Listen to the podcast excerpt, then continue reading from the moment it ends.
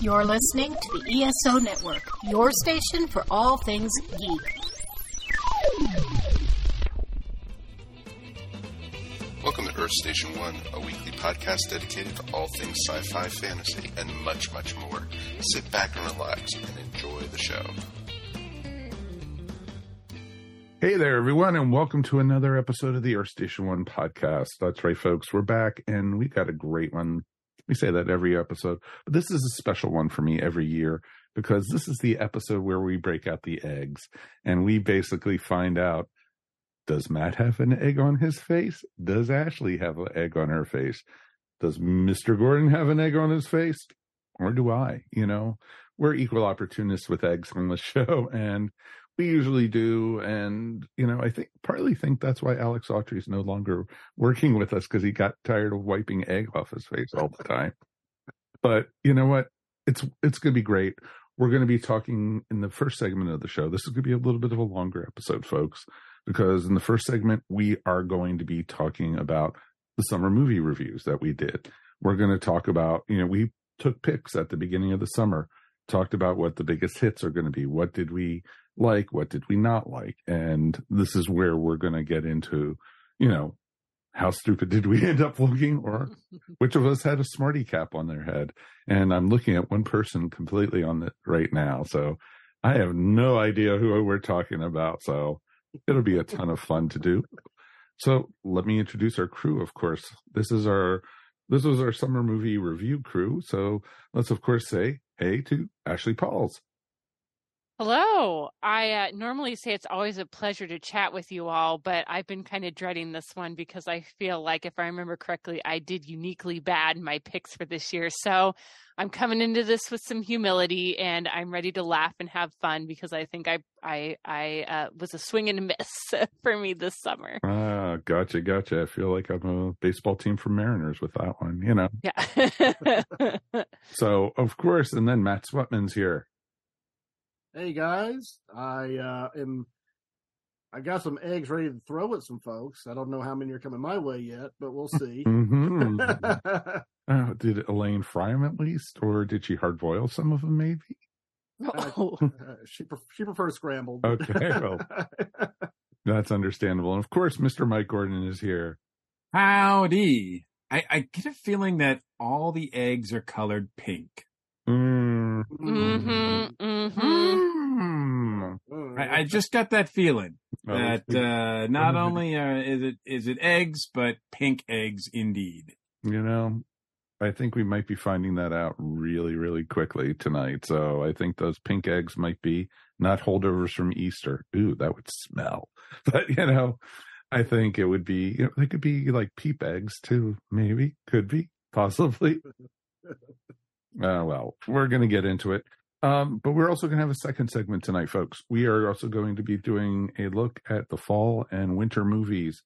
And folks, remember, you know, with the strike going on, and it does not look like it's going to be ending anytime soon. Um, a lot of the studios are hedging their bets and they're pulling some of the big movies till next year. So it'll be very interesting to see what we got and where we're going to go to. So, with that being said, let's take a look at the movies.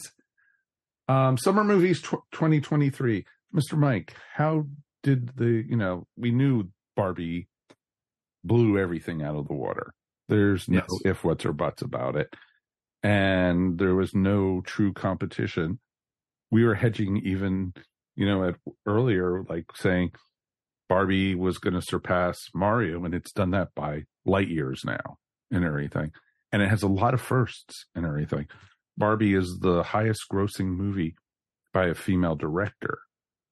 And it's, you know, it's just amazing that it, you know, I, it blew everyone's expectations, I think. And some people were predicting that it was going to be, but some people were hedging their bets on Oppenheimer. Some people were on Mission Impossible.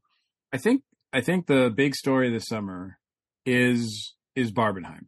The fact that this especially in the wake of the fact that I mean Barbie and Oppenheimer came out just uh, when the strike, the actor strike was starting.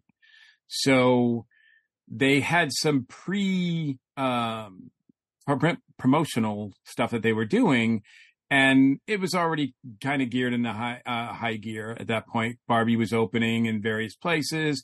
Margot Robbie was dressing in different Barbie outfits, um, but there was that grassroots uh, effort made by people who were just having fun to combine because they just looked at how odd it was that these two movies, Barbie and Oppenheimer, were opening in the same weekend, and again, this was all grassroots. I, I, know that there's some conspiracists out there thinking that it was a, you know, concerted effort, a conspiracy by some studios working together. Believe you me, Warner Brothers, who had just lost Christopher Nolan to Universal, was in no mood to want to help Christopher Nolan and Universal Pictures at all. So there was no, they would, they did, they wanted to bury him. I think that's one of the reasons why they opened Barbie against Oppenheimer because I think Oppenheimer had the date first, if I'm not mistaken. But in any case, that's all behind the scenes stuff. What we did see was a lot of people just having fun, making memes, making t-shirts, going to the cinema, wearing pink, you know, wearing, uh, you know, Oppenheimer gear, whatever that is, by the way.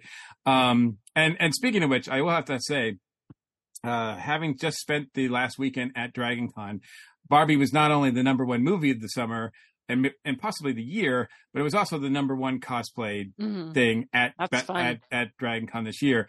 I looked and I looked and I looked, but I did not see a single Oppenheimer cosplay. I I I know there must have been somebody there as Oppenheimer.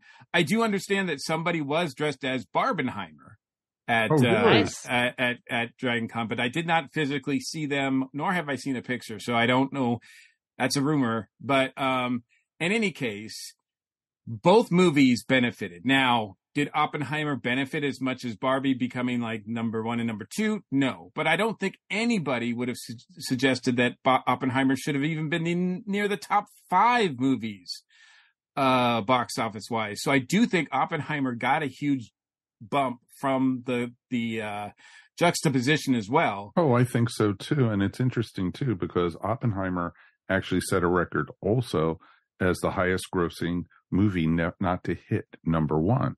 And I also think it's uh it's Nolan's highest grossing uh non Batman movie. Oh. So uh it's gonna be interesting too because, you know, I think we really have to look at it about superhero fatigue and everything because I don't think any of the superhero movies other than across the Spider Verse did well this year. I, I, mean, number one and two, two and three of the box office of the big movies of the summer are, are superhero movies.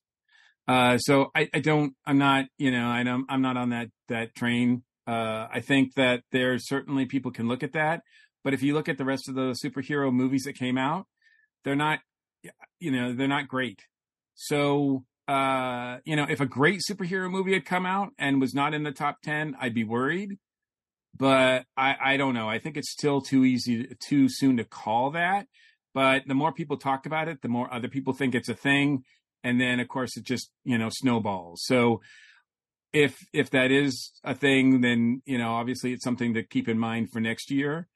But uh, you know, looking at the box office, you know, and you look at the top five movies, two of them are superhero movies. So I, I, don't see how that, you know, that tracks. Well, in truth, one of the movies that are on my personal list of the summer and probably on the year will be one one of those superhero movies that didn't do so well. So I'm going to be very interested when we get to that point later in the year when we do like our top list of movies of the year and such. You know, you know where if it will still stand or what because you know when we usually do 2012 or 2015 or 2023 later in the geek seat we usually give lists of our favorite films and yeah. we you know part of that is you know what movies are going to be there and such and I, it's always hard because I always forget the movies we saw at the beginning of the year with that. So, mm-hmm. and so it's just trying to remember all that too. Not just to look at superhero movies, but a lot of people are, you know, ringing the death knells of of Disney as well because Disney on the outset looked like it was going to be in the top, like have the top five movies, and instead they are scattered throughout. Um, so uh, this has been a not great movie season for Disney as a whole. Um, so I would say if we're, ta- if we're talking about winners and losers, Disney is probably listed more on the loser side, Mhm. uh, along with uh, you know Tom Cruise probably. Mm, probably. It's going to be very interesting to see. So let's jump in with our list and let's take a peek at how we did. Top grossing films. Da da da da da da. da. Mike Faber, me, said Indiana Jones. Mike Gordon, Indiana Jones. Ashley Pauls, Little Mermaid. And the winner for this one, Matt Sweatman. He predicted Barbie. I would say I predicted Barbie Heimer, but I would be lying. um, but yeah, I mean, I got lucky with that one. Once I realized what was happening, I said, "Oh, this is going to work to my advantage." as Oh, I'm far as the predictions, yeah. Well done.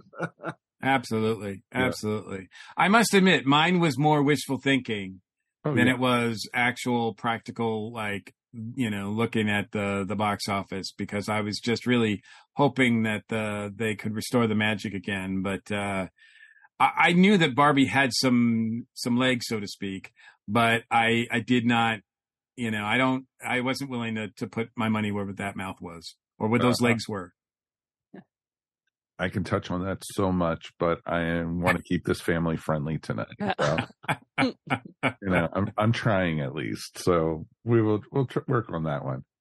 All right, congratulations, Matt, on that one. You Thank very deserve it. Much. That's a begin. That's what we call beginner's luck. Exactly. This is Pressure's on for next year now. Like you got to get that it is. every year. you know, if you're going to be riding that horse for the year, you have to be able to take it out. You know, because we're going to be gunning for you, man. We are. we Yeah. are gunning for you. oh yeah. Biggest flops. Mike Faber, Transformers. Pretty close. Pretty close. Mike Gordon, Mission Impossible. Pretty close. Close. Ashley Pauls, Fast X. Hmm, did a little bit better than some. And Matt Sweatman, The Flash.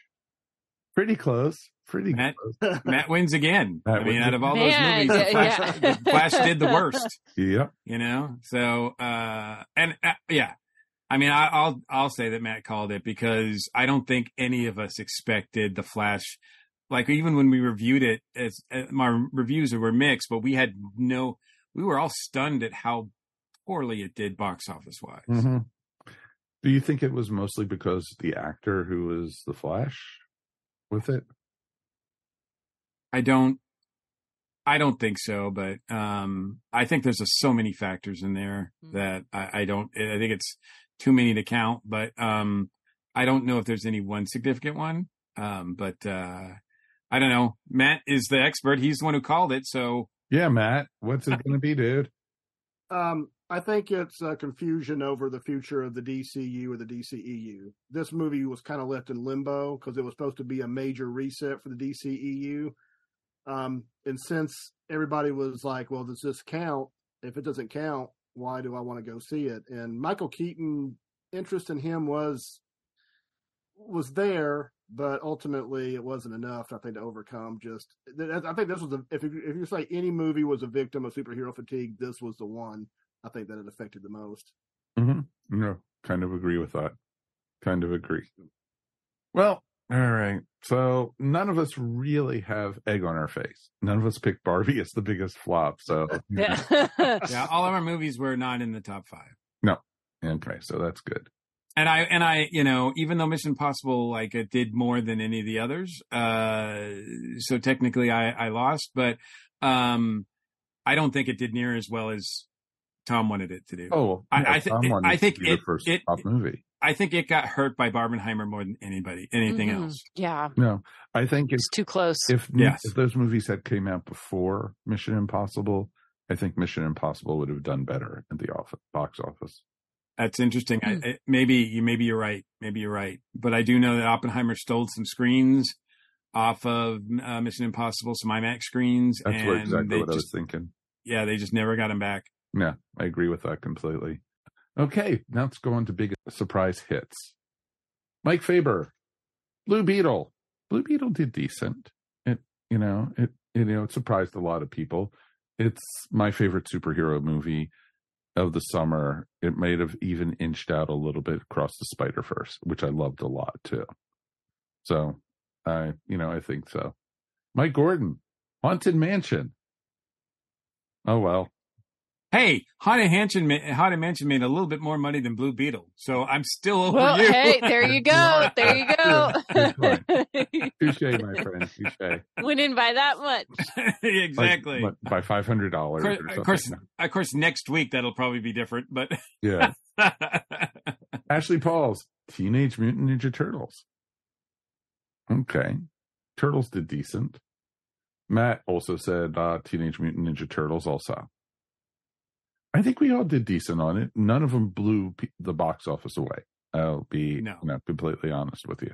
Yeah, none of them made the top 10. Uh, but I do think Teenage Mutant Ninja Turtles, at least personally, it was better than I expected it to be. Oh, completely. I agree. And, uh, and I do think that it, you know, it deserved to be in the top 10. Yes. No, I. It was a great little movie. I can't disagree with that at all.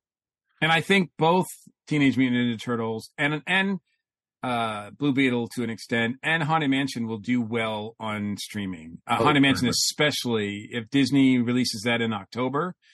Oh that'll, yeah, that'll be like that'll be huge in October there. So I think that was a mistake on Disney's part by not releasing the movie in October. Well, that was the original plan, but then they switched places with Marvel. So yeah, so because I think wasn't the Marvels supposed to originally be that weekend? Yeah, the Marvels was really supposed to be a part of the summer, yeah. and then they they switched it for whatever reason they did. But uh, yeah, so because of Bob Iger, no. Sure. Okay. I mean, ultimately, he's the guy responsible. So oh, sure. of course, of course, of course. All right, three movies we were most looking forward to this summer. Me, Across the Spider Verse, Indiana Jones, Mission Impossible, and I had Asteroid City as an honorable mention because mm. I was really looking forward to that one from the previous and everything. And that one actually probably is my favorite movie of the summer. So, um, overall, I think, you know, the only one I didn't really enjoy all that much was Indiana Jones.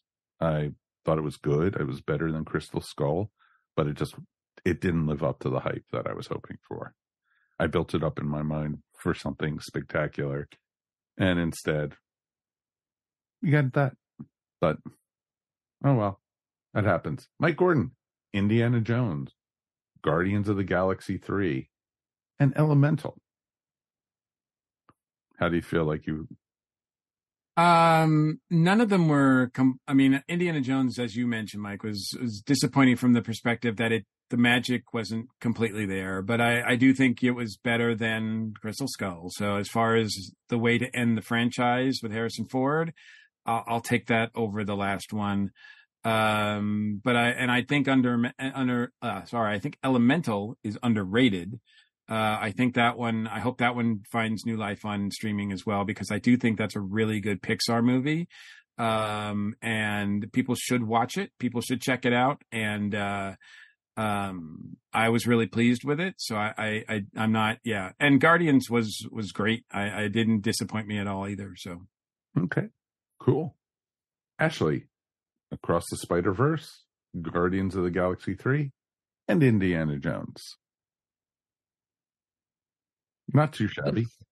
Yeah. I do. It's interesting looking back. I will say that Indiana Jones and Guardians both disappointed me a little bit. Like, the more time that passes, like the less desire I feel to go back and watch them again. Um, I know that Guardians 3 received a lot of praise. I feel like it was a little bit dark and some of the tonal shifts just I didn't vibe with it personally and kind of like you said Indiana Jones. It was great to see Harrison Ford again, but just didn't have quite that same magic that I was hoping it would, especially with like I'm a huge fan of James Mangold, so I feel like that partly like built it up in my mind too like I was expecting something really spectacular from him and just wasn't wasn't quite what I would was hoping for but I will say that even though my top 3 well, some of those are not going to be my favorite movies of the year. I felt like there were a lot of other great little movies that I got a chance to see that like Teenage Mutant Ninja Turtles will probably be one of my favorite movies of the year that I totally didn't expect. So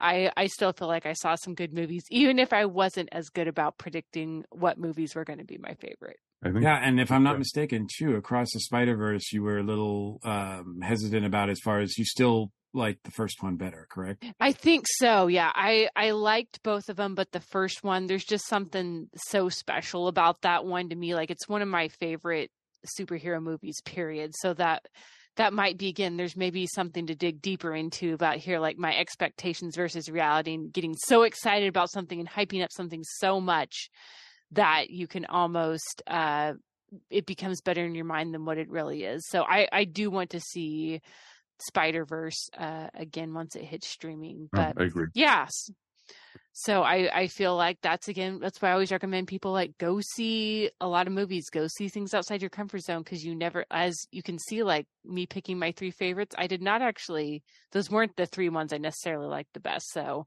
it's it's always good to go and explore, Yeah. but and just throw the eggs my way, I'll take them. I don't think anything you picked though really deserved eggs. I don't think any of us have. And then there's Matt. Matt picked Across the Spider Verse, Indiana Jones, and Asteroid City. Actually, I'm pretty pleased. Okay. Uh, I'm pretty I'm pretty pleased with all the movies I saw this year. Honestly, Mhm. um, I I think um, I think I, I- I know I was kind of I was I was probably the biggest downer on Indiana Jones when we recorded the review of it, but I'm I'm anxious to see it again. I'm anxious to uh, kind of like it, some people are like backing off of it a little bit. I'm kind of going the other way with it a little bit. Um, so I, I could honestly say no movie I saw this year did I come out of there saying, "Well, I wasted my time or wasted my money." Um, so, uh, and and the, the biggest grossing ones, like the one I predicted, it was middle of the road, but I, I thought it did what it did very well. And Elaine's already told me we're buying it on 4K when it comes home, so so I will be seeing it again, I'm sure. ma'am, yes, Um, ma'am. Anything you say, dear. well, I would not I would not deny her. Plus, it's a very good movie. Uh, but you know, Oppenheimer is one. I, I love historical movies, and Oppenheimer. I'm actually reading the uh, biography that came out. Was about ten years ago now. oh, the one they based it Uh, on. Base. Yes, yes. I've got it at work now, and it's my lunchtime uh, reading material. And I'm I'm about five six of the way through, and it's a big book. so uh, I would advise people if they really want to, if they're intrigued by the real story, there's a few things in there that they sort of took a little bit of a controversial. I'm thinking of the poison apple more than anything else. hmm Um, so I, I think if they want to know the the both where that came from and the and the legitimacy of it, I would suggest they actually read the the book itself. Cool, cool, cool. cool. Well, folks, that's our summer movies that we picked. Did we hit? Did we not? That's the big question. And, you know, that's always part of the fun because, you know, we don't wear big, you know, robes on our heads trying to be prognosticators or anything like that. We just like to have fun with it. And you know what? I think it was fun picking these movies and going through it and everything. And that's part, it's, that's why it's, this is one of my fun episodes to do because we can make fun of ourselves on this one. And What, what what would you say is uh, your your favorite movie of the summer? oof, for me, favorite movie of the summer probably is a tie between Across the Spider Verse and Asteroid City because I've seen Asteroid City now four times Woo! and everything. nice. Ashley, have you seen Asteroid City? Yes, I did. Okay. She watched it in I, a um, review, sir. Was she in the review? Yes, she was because she had never seen a Wes Anderson movie before. That's right. That's right. That's right. Cool. I couldn't remember if you had joined us for that one or not. So sorry. Too many summer movies. I let's see. I'm trying to remember like even like what movies came out this summer. Like mm-hmm. Kind of, sort of. But yeah, and what about you guys? You know, what was? Let's find out what our favorites were. Matt, what was your favorite? I think Guardians three. Um, I, I know it got dark, very very dark, but it earned it, and uh, it was. I thought it was very satisfying emotionally for these characters that are probably my favorite characters in the MCU. So that, I think that was my favorite. Okay, Ashley. Um, yeah, I think for me, it's probably between Oppenheimer or Mission Impossible. I know that Mission Impossible didn't do as well at the box office as it was expecting, but I really enjoyed it. Thought Mhm. it was a good action movie and loved the practical stunts. So, um, those those were definitely two highlights of the summer for me, along with Teenage Mutant Ninja Turtles was great fun. I'm going to be curious to see for the second one if uh, you know Tom Cruise is going to have to bungee jump out of the space station. I know, like, if it didn't, you know, earn as much as they were thinking, what crazy, insane stunt is Tom Cruise going to have to do to get people to see this in IMAX? So, your move, Tom. exactly. All right, Mr. Mike. What about you, bud? Uh, mine between um, Across the Spider Verse and Oppenheimer. And Oppenheimer, I did see that in in full true IMAX, and it was just a magical movie experience. Seeing That's that on a on a huge screen like that, the way Nolan intended, and a different movie for him in a lot of ways, uh, a lot more, a lot more intimate. Um, and, uh, yeah, I mean, it might not be, but you know, none of the, uh, historical docs are usually that, that extremely accurate, but I think that the sentiment was there. And I think it was a, it got a lot of people interested. And I, I don't think they were, you know, uh, I don't, I, I wasn't disappointed. I think it's one of his best movies Got it. and great performances by everybody involved. Yes. Oh, very much so. Very, very much so. I enjoyed it and, you know, it was neat to see on the big screen. And definitely, if you have a chance, folks, go see that movie on the big screen. It is so worth seeing. And just remember, all the effects in it are all practical. There's no CGI. So it's pretty cool. He really, he really blew off an atomic bomb. Exactly. Only Christopher Nolan. And Tom Cruise is riding it from the airplane. I was gonna say, yeah, those those two should make a movie together. That would be a wild time. Look out! Look out! Well, I just I just made the connection between that one kid in Asteroid City and uh, Tom Cruise. I think uh, the one who kept daring about, uh, "Will you dare me to do this? You dare me to do that?" That might Uh-huh. have been Tom Cruise at that age. There, yes, there you go. I would be the kid's father. If you say it again, I'm going to break your neck. so that's it was pretty awesome. Well, folks, definitely we'd love to hear from you. Feedback at earthstation1.com is definitely the best way to do that. Let's take a quick break and we'll be back in a second and we will then talk about fall and winter movies. Wow. Fall and winter already. Doesn't feel like it here in Georgia. I'll just say that. Winter, yeah, no. Hiya, Bobby. Hi, Ken. You want to go for a ride? Sure, Ken.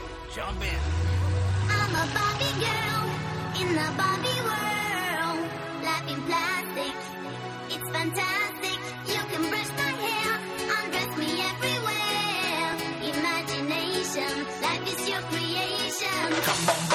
Plastic, go party.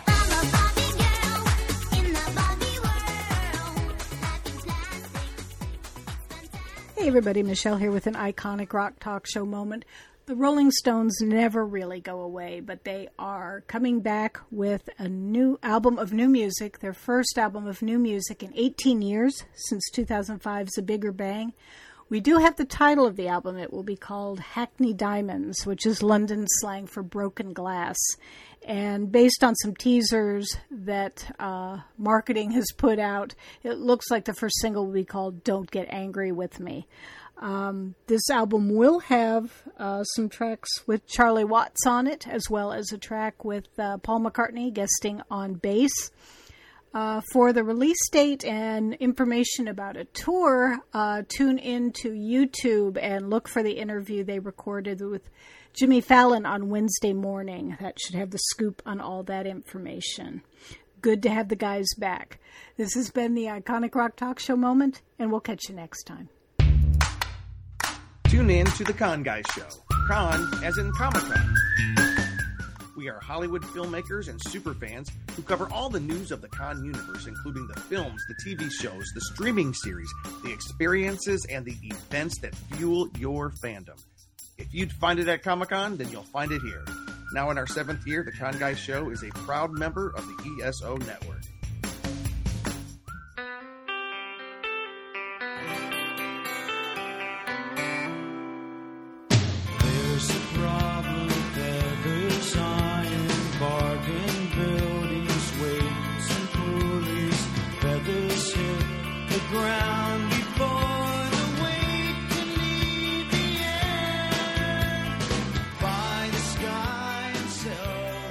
All right, folks.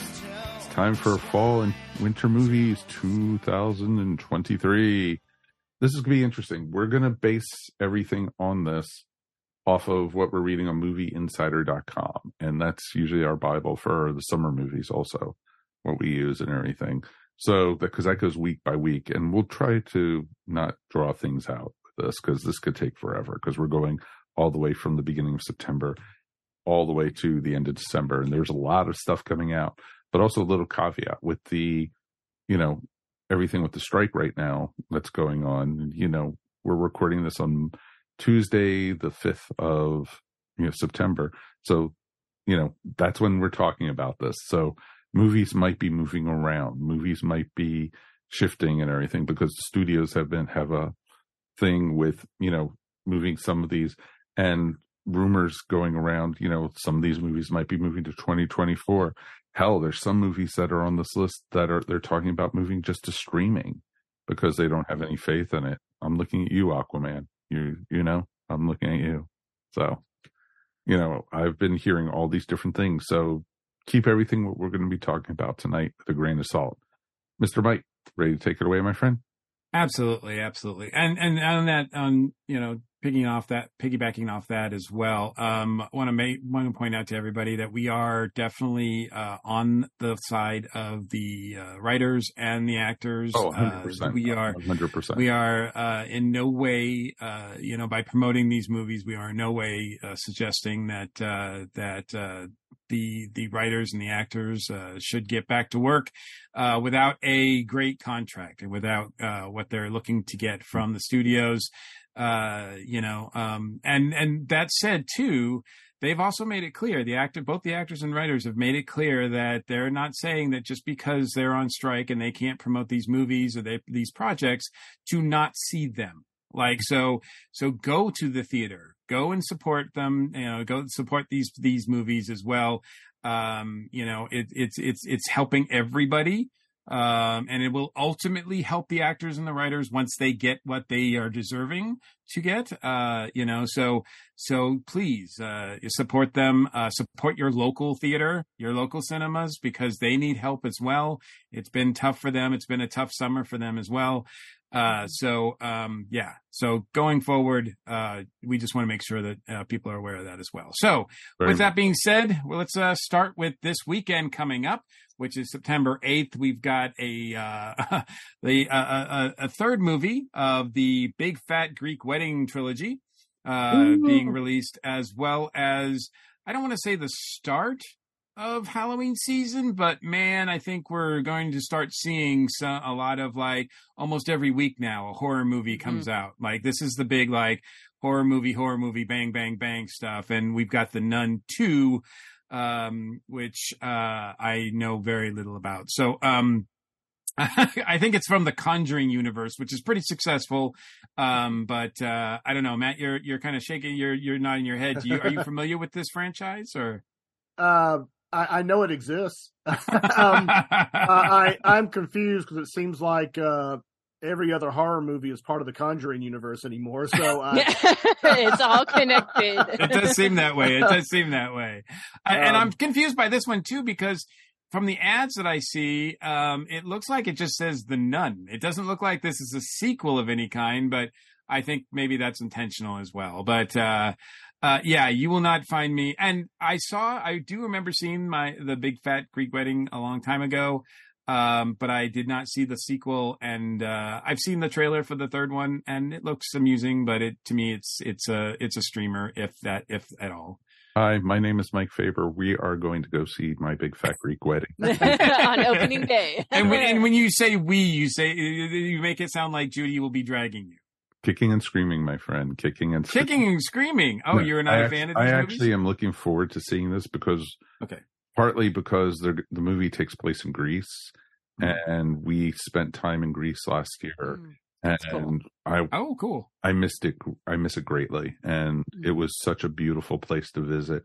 I'm going just for the scenery and for the you know to be just the memories because I'm hoping to get back there someday. And you know, if it can give me some hints, can give me some pointers. And the first move, first two movies were cute.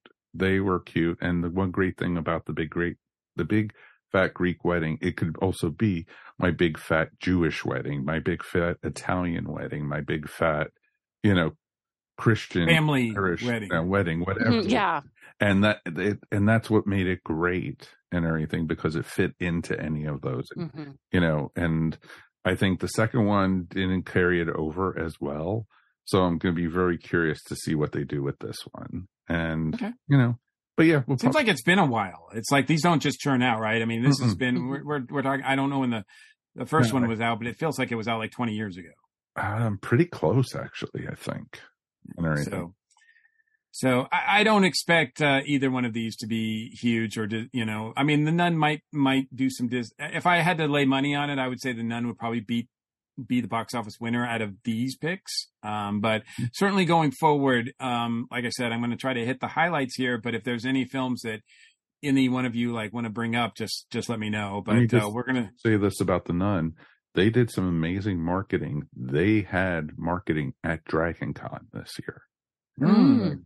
I've seen pictures, I've seen videos um, of faceless nuns of probably about 50 of them in line in the in the lobby of the Hyatt and people like going what the hell is this this is frippin' scaring me you know and and they even marched in the parade this year Wow. Ooh.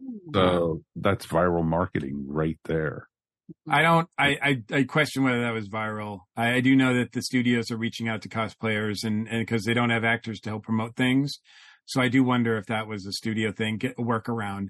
It's just like you know, I I I, I was at I was at McDonald's and uh, I got some chicken McNuggets and my sweet and sour sauce says sweet and sour sauce packets as seen in Loki. I was like, Like, I was like, okay, so they can't use actors, so they're using sweet and sour packets to advertise their things coming out. tastes a little like desperation there, Disney. It did. It did taste like desperation. Sweet and sour desperation. That's what it tasted Like, like. just pay your people. exactly. Exactly. they deserve a break right. today folks come on Oh, yes, absolutely. All right. All right. So let's move on to September 15th. At this rate, will be like a five hour show.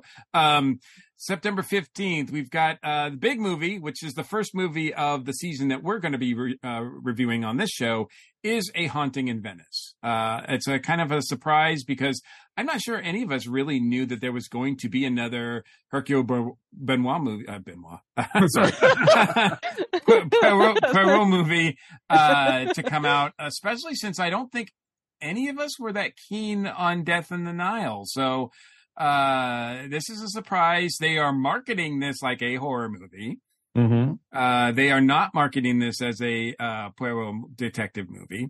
Uh, so I think that they are not sure about uh, people wanting to see another detective movie either by Kenneth Branagh. But here we are. I'm I'm kind of excited. I'm I'm, I'm always hoping too. for good things with these.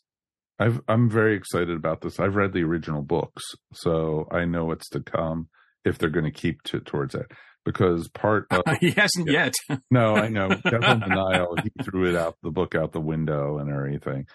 And I like, I always like to say, if you want to read it, watch a good Death on the Nile. Watch the one with Peter Ustinov, folks. That is an amazing version. Um, I'm glad to see Kenneth back as her Hercule. Poirot. Mhm. I thought he was he. I'm I'm glad to see the character still on screen. I like his portrayal in all three of the movies. I'm I'm going to like him. He he portrays him very very well, and I'm glad the mustache is back. So that's you know Yes. even And I had to laugh. Like when I saw the trailer for this the first time, I it started and it was scary. It's like, nope, no way am I doing this. And then up pops Hercule Poirot, and it's like, well, I guess I am doing this. So, shout out to my dad who's coming to see the movie with me, so that I don't have to be alone sitting scared in a theater. We can be scared together. So, I'll be holding your hand. Thanks, Dad. you know. well, we'll see. You know, like I said, the trailer makes it look like it's a horror movie. yeah, We'll see if when we actually go to the movie, if it actually plays out that way. Got a great cast once again. Uh, very excited to see this one. Uh, Matt, any feelings about uh, this one? Huh? Yeah, it's to me it's kind of like James Bond in that uh, each one stands alone. You can if you if the last one wasn't your cup of tea, the next one you'll enjoy. Um, and of course, there's been multiple, multiple, multiple adaptions of these films. So, yeah, I'm, I, I, I, did see the last one in the theater, um, Death on the Nile. I rather enjoyed it. Uh, so I, this is on my maybe list, but I'm leaning towards going to seeing this one as well. Gotcha. Gotcha. Cool. All right. So now we'll move to the uh, week 20, uh, September 22nd. Uh, the two big movies that are coming out, uh, at least the new movies that are coming out, are uh, Dumb Money, which is a Seth Rogen movie, which is about the, um, uh, it's a fictionalized account of what the, the GameStop, the whole GameStop, uh, big fortune one over lost Wall Street thing uh, that happened, as well as uh, the next uh, chapter in the Expendables movies, uh, featuring Sylvester Stallone and Dolph Lundgren and and, and all of that. Uh, uh, I um, I've seen trailers for both of these, and I don't expect to be at the theater for both of these. Um, I, I, do think um, it's interesting because Barbie will be re-released on this weekend as well. It's going to be available on IMAX screens. I guess they feel like neither Sly Stallone nor Seth Rogen deserve IMAX. So, uh, so Barbie once again re- is going to claim, I think for the first time, because I don't think she got IMAX treatment much during the Barbenheimer release. So here she is on the big screen with unreleased footage that they're going to show, I think, after the movie's over or in the credits or something like that. So, so it's going to be some unseen footage as well. Um, I, I, think this will seal the deal. I do expect that Barbie will uh, win this weekend once again, and uh, it'll be it'll prove to be the movie to beat uh, for the rest of the year. I agree completely. I don't think any of these three movies are going to be doing anything you know the the Seth Rogen movie is interesting. It'll be good to stream. I've not seen one Expendables movie, so I have seen them, but they get uh, uh worse. They're they're pretty expensive, really. Um, and so, uh, and then I think the net, the day after that is when the uh, Paw Patrol movie comes out. And the only reason I mention that is because I've seen trailers for it almost in every single movie that I've seen over the last month and a half. So, uh, that'll finally at least be out. So no more trailers to have to to watch with that. Yay! Let me also just say I'm thankful that um, my daughter is too young to go to the theater, so she doesn't know about this Paw Patrol movie. So we're going to try to keep it that way. Amen. Uh, uh, well, so go ahead.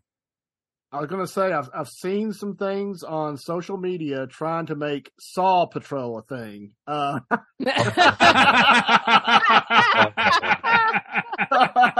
wow. well, maybe. Uh, the only other thing I want to point out too, uh, going back to the, the 22nd too, and I know this is probably on your radar as well, Mike, uh, is that I don't think it's listed on here because it's a re-release, but uh, Stop Making Sense will be re-released into theaters as well, and I think it's going to get the big screen treatment. So I think it's actually going to be released in IMAX as well. So um, uh, that should be kind of fun if you're interested in the Talking Heads, and uh, I know that Mike and I both are. Oh, very much so. It's it's going to be amazing. I actually saw that tour live when it in between Washington and Baltimore, and it was amazing. It, it definitely is, and it's truly one of the best concert films you're ever going to see. So I would recommend if you get a chance to see it, folks. So uh, now we move to the end of September, September 29th. Um, and as Matt already mentioned, uh, Saw, which I can't even, Saw 10, it's a 10th Saw movie, will be released on then. Uh, I think that's when Paw Patrol goes wide. So that's the, that's the sort of Saw Paw Patrol connection. Yeah, exactly. but the movie that I find the most interesting is a movie called The Creator, which I've seen a trailer yes. for. That looks really interesting. It's Gareth Edwards' first movie since Rogue One. Um, and it stars uh, John David Washington, who is in uh, mm-hmm. Tenet, of course, the big star of that. It's a science fiction movie, uh, AI related, et cetera, et cetera um, possibly even a metaphor for the ongoing uh, strike that's happening with AI and everything uh, regarding AI. But um, this one looks like it could be interesting. Uh, I am I am fascinated by this movie. I, I, don't know if I'm fascinated enough to go to this theater to see it, but uh, what about you guys? What about uh, what about this weekend? Does is the creator interesting enough for you to go see it in the theater? I'll stream to me the trailer looks really incredible and but for whatever the release date chosen makes me nervous. Like I typically think like end of September is not when Hollywood traditionally comes out with like its big ticket movies that it's super confident about. I would feel a little bit more confidence if this was like later October, November. So the release date itself isn't giving me a lot of confidence, but Mhm. the concept seems interesting. So we we shall see. The effect I don't think it's going to get any premium screens either. Yeah. Yeah, I don't know how well it will do, uh, but uh, it is one that I intend to see. This this type of science fiction movie is right up my alley, especially since one other big science fiction property, which we haven't talked much about yet, has been moved to 2024. Um, I, I, I, I, yeah, I, I'm going to see this one in the theater. All right, all right. There is another uh, movie coming out. Uh, also, uh, there's a movie called The Kill Room coming out that that, that weekend too with Samuel Jackson, Maya Hawke, and her mother Uma Thurman, which I think is uh, kind of interesting. I don't know if they've worked together before, but uh, I do find that uh, that that might be kind of interesting to see. Uh, and then we move into October, and uh, like I said, traditionally this is a uh, um a horror movie type of month. So we will see how that works for October 6th. Um, uh, Movie Insider still has Kraven the Hunter listed, but we know that that's been moved. That's been Um, like almost a year, I think. Yeah, yeah, absolutely. Um, and yeah, I think to nobody's surprise, uh, I don't think anybody was looking forward to that anyway. Um, so, um, uh, The Exorcist, the newest movie in the Exorcist chain, um, I think that one's got some interest in it because Ellen Burstyn, who was in the original Exorcist, is in it, as well as the recent passing of William Friedkin. I do think that that uh, that's going to cause some additional interest in this movie um and uh that's probably about it It's interesting. they actually they actually moved that movie up a week because of a movie that was just announced to be released the following week that is going to blow the box office out.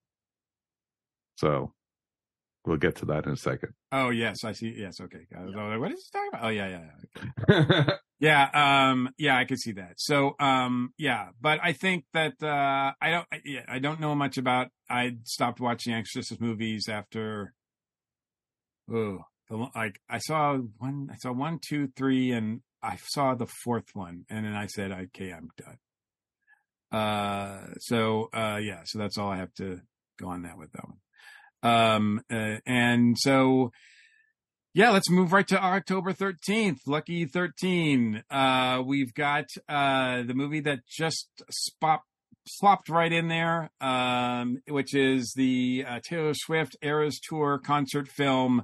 Uh, yeah, this, um, I have, even for people who I had no idea were interested in seeing Taylor Swift, I've seen tons of posts on social media about this show no matter what you might think of her music, the staging of the show looks unlike anything I've ever seen in my entire life. I mean, Mhm. if they can capture that on film, this should be quite the experience. we were talking about the Talking Heads film and such a second ago. This is probably going to rival visually, at least. You know, I'm I'm not a Taylor Swift fan. I'll come out and say it, but I might actually go see it just for the visuals and everything because there was no way in hell I was going to pay over three hundred dollars for a ticket to see her at Mercedes-Benz Stadium and such. I think there's two lessons we've definitely learned here in 2023, and it's don't bet against Barbie and don't bet against Taylor Swift. So, yeah, they could be the the two that walk away with all the money this year, right? I would not even be surprised. Like, um, I saw the Taylor Swift uh, movie tickets go on sale, and I sent it to a friend, and she said she was on a waiting list just to buy a ticket for the movie, not even the concert, just the movie here. Mhm. So, No, the concert's so big it set off the Richter scale in Seattle when she performed. wow, that's because it was an outdoor show, and and it's just it's just amazing to think about. And. Yeah. So this is, and man, to have it come out right so quickly after you know her tour is just uh, amazing as well. No, it's Those, amazing those usually marketing. take like a while. Great, great marketing. You know. Yeah. Oh, absolutely. Especially with a summer that's kind of light. You know, I mean, I mean, I'm sorry, a, a fall or winter that's kind of. Like, I mean, we haven't mentioned anything right now that I think is going to be even close to being like in the The top next ten of the year. No. I c- or that or Academy Award nominations or anything. No. and Yeah. and that now well uh that's a good segue mike because that leads me right into uh october 20th the uh, release of the martin scorsese movie killers of the flower moon uh starring leo Mhm. dicaprio and robert de niro um you know if anything said academy award nominee on it so as of the ones we've been talking about this is that movie right um i don't know if it's a wide release at this point I or don't- or I- not I um don't think it is because there's still rumor going around that that might also get pushed. Also, It might get pushed. It is a uh it is co-produced by Apple, Apple TV. So I do believe that there's a Apple TV uh date on the way too for it to be released. But um it is going to be three and a half hours. Oh my. So uh so settle in uh once you see this movie. Uh but, you know, Martin Scorsese believes that all movies should be seen in the theater. Um and since he frequently has movies that are well over two and a half hours long, I I guess he doesn't really care about people's bladders at all. So uh so I do think that uh uh but I am interested in seeing this one. This is based on a on a real story that happened, a real event that happened. Um and you've got, you know, Scorsese, uh Leo and De Niro. Like, I mean, do you need if if that doesn't make you excited to go see a movie, I I don't know what kind of cinema person you are. I can't disagree with that, my friend. Uh, the following weekend, we have a movie that's got some buzz to it. And to be honest with you, I have no idea why, but it's called Five Nights at Freddy's. It's a video game movie, my friend. That's why. It's, well, uh, yeah, I think that's, that, that's probably it. Yes. Um, this is sort of a, uh, sort of, um, nightmare scenario, if you will, at a, um, what is it? Uh, the Chuck E. um, Cheese type. Place. Chuck E. Cheese. Yeah. That's what, that's what it looks like, right? Yes, it's based Uh, on the game because William used to play the game, and he's he he was the one who had to explain it to me. So and he's basically um the android at the androids at Chuck E. Cheese basically come to life and but not human or anything. They're robots and they gain sentience basically and start attacking the people and everything like that. And there's good robots, there's bad robots, and you know it's it's just it's a, and it's an interesting thing. And there's been like four or five versions of the game, so you know it's very very popular. Is it Mario popular? No, not at all. But you know it's gonna it's gonna get crowds, but I don't think it's gonna you know be anything huge like you know Barbie. Do you know if it's coming in at R rated or PG thirteen? I would think PG thirteen. Th- let's see. I don't think it's been rated yet, actually. So Yeah, the the preview I saw it looked pretty hardcore, but of course they, that could be the way it's edited as well. mhm. Um, because the reason I ask is my son Carter, he's 14, and and I think he wants to see it, but I may have reservations if it's R. it's he's the perfect audience for it. Truthfully, that's Yeah. what they're going for. So, so yeah, um, it's an interesting movie, I, but I do think it's going to be it's going to do well. It's not one movie it's not going to be a banana splits like or thing like a horror type thing. Gotcha, gotcha. Uh, one movie that we haven't talked about, and because I was just looking at the schedule, I'm like, when did that come out? And I guess it's already out. Uh, which came out um, this previous weekend is The Equalizer three, um, which I I haven't checked, but I imagine that's doing pretty well. It won the Um, weekend. and yeah, and I think that's probably at least in September, uh, before Barbie gets re-released. I feel like The Equalizer three is probably the movie that is going to be. I haven't seen any of the Equalizer movies, uh, but I understand that they're pretty good. I actually have an interest in in seeing them, but I just haven't got around to it. So. Uh, I, I am interested, and and that one takes place, I believe, in, in Greece as well, like or or at least in southern Italy or something like that, It's- right? it's- Where it's like in Europe, throughout Europe, from what I've heard. Yeah, so so it looks like uh that's a thing too. So I think actually that's about it for uh October movies and there uh, I, at least I haven't seen anything that really is blowing me away. Uh has there ever been anything that I missed as far as anything you guys wanted to talk about or No, pretty much. I October pretty much is going to be a Taylor Swift month. Pretty much. Yeah, I think so too. Well, that and I think uh, you'll see Exorcist and Saw do some business just because it's October. Right? Yeah, not everyone's a friend, a, you know, a true fan of that. So right. I agree completely with that. So November 10th, uh, we are going to go with November 10th, and November 10th we've got the Marvels. So yes, this was originally supposed to be when uh, Haunted, Haunted Mansion was coming out, but uh, I think Marvels needed some more time, so they swapped them around. So uh, so we've got the Marvels. I'm looking forward to this movie. I, I see I've seen trailers for it. Um, I like the three leads. I'm interested in how they're going to use them. Um, uh, I, I think, uh, yeah, I think this is going to be a solid entry. Um, I, I don't know. I mean, I guess this will be another test of whether or not you know superhero fatigue exists. But Ashley, how do you how do you feel about this one coming up? Because this is it feels like forever since we've been to the MCU. Yeah, well, I mean, personally, I'm excited because I um, loved Ms. Marvel, the TV sh- series, just absolutely adored that. I'm so excited to see her again. And I mean, who doesn't want to see like baby Flerkens and all the Flerkens? So, like, if if there are lots of Flerkens in this movie, I will be happy. Such language, I- such language you're using. yeah, Ashley. sorry, I had sorry, no idea. sorry. cats, cats, no. but um, yeah, I am a little worried about the box office on this one, just for the reason that it's a pretty heavy tie-in to the lot of the streaming shows, and I'm not quite sure how much crossover you you have between like general audiences. Have they been keeping up with all the Disney Plus shows and all the movies? Are people going to be a little bit lost and confused? So that'll be interesting to see. I'm I'm really curious to see how well it does for them in terms of box office if people are willing to watch all the shows to go see the movie. You've got you've got three leads here uh, that Yeah. are playing uh, the the various incarnations of Marvel, Captain Marvel, Miss whatever you know, however she's they're referred to, and and two of them made their debut on streaming TV series. Yeah.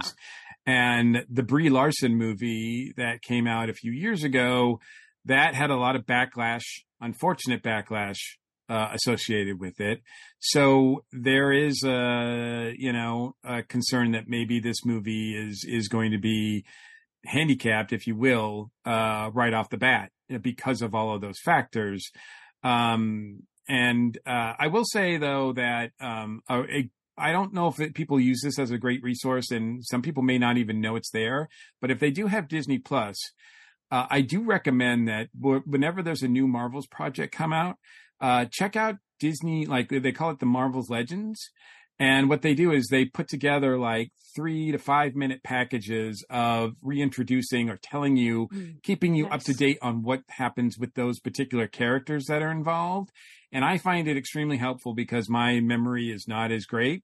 But even the, the characters that I'm familiar with, I just think it's a really cool capsulation of like what this character has. Some characters that you think that have only been on the screen for a little bit of time, you realize through the course of of these movies have had such a, a an amazing arc. So um so I do recommend that. I'm sure they will do that for all three of these characters, if not more. Uh, I believe Samuel Jackson is in this as well. Oh yeah. You do not have to have seen Secret Invasion to watch this movie, so I'm not recommending anybody see Secret Invasion. so so um so that Wipe is not a requirement. folks. Um, if if if anything, just go to like Marvel's Legends and and check out those little bits before you see the movie, and that'll get you refreshed. You, I don't, yeah, like to Ashley's point, I don't think you have to watch all of these um, series and everything just to enjoy this one movie. Uh, Matt, how do you feel about the Marvels movie coming out? Uh, I do like the characters, so I'm looking forward to it. Uh, one thing that's very different about this movie uh, from most MCU movies is that it's going to be very short, from what I've heard. Mm. It's coming in like 94, 96 minutes, Mhm. And that is, that is One a- of the fir- that's a- shortest Marvel movies. yes, I saw that. and and that could be a very good thing. Um, it does imply that there's not going to be a whole lot of universe tie-ins, which may be a good thing. And it's sort of what they've been doing this phase anyway. Um, so uh, whether or not that kind of gives it the image of not being a blockbuster or not, I don't know. But uh, uh, you know, I mean, we can see two. We can see this movie twice, and what it would take to see Killers of the Flower Moon. No comment. No comment. uh, Mike, because I know this is another one we're going to review on the show. Um, what are your thoughts going into the Marvels? I'm looking forward to it. Uh, of let alone for a, I love the character of Ms. Marvel. I thought that series was wonderful, and I like the characterization of it. I love that you're seemingly getting the same character in the movie. They haven't toughened her up. They haven't made her something that she wasn't, and I'm glad they brought the family back too. And because that was partly what that whole show was about was about family. And so it'll be very, very curious to see. Um, you know, there's a lot of hopes for this one. There's a lot of hope for me. You know, I liked Ms. Marvel. I liked the character of Monica from WandaVision. I thought she was great.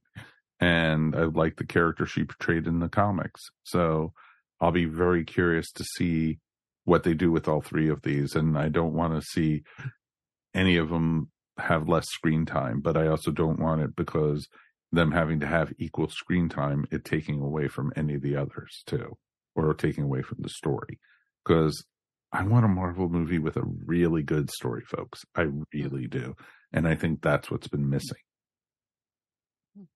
So uh, the other movie that's being released uh, that weekend is probably the first that we're getting of Christmas movies, and that is a movie called The Holdovers, um, which is a movie uh, starring uh, Paul Giamatti. It's by the Alexander. It's by Alexander Payne, the director of Sideways, um, and it's about a, uh teacher at a at a private school. Has he's the um, uh, nobody likes him. He's kind of a grumpy old guy. Uh, dare say Scroogish.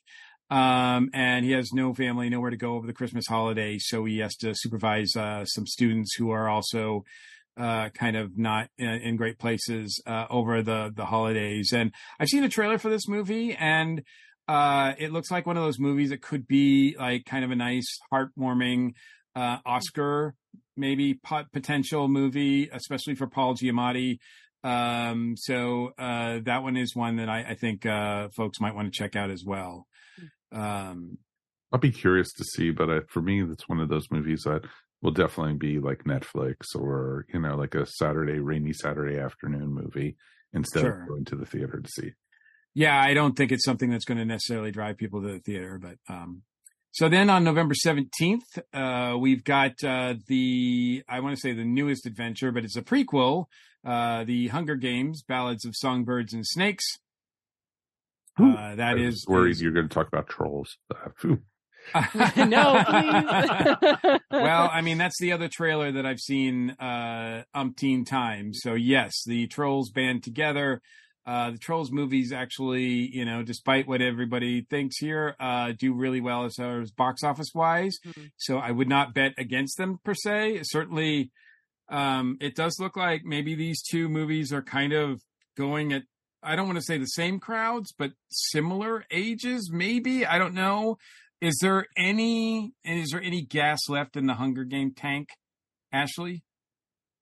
Yeah, I I am fascinated to see how this one does because I feel like there's a lot of um like millennial nostalgia for the Hunger Games. Like that was a huge franchise. I felt like it ended on a little bit of a whimper instead of going out on a bank. I uh, on a bang. I have very mixed feelings about the last book. It is the only book I have ever thrown across the room while reading it. So it holds uh Hunger Games Mockingjay holds that very special title.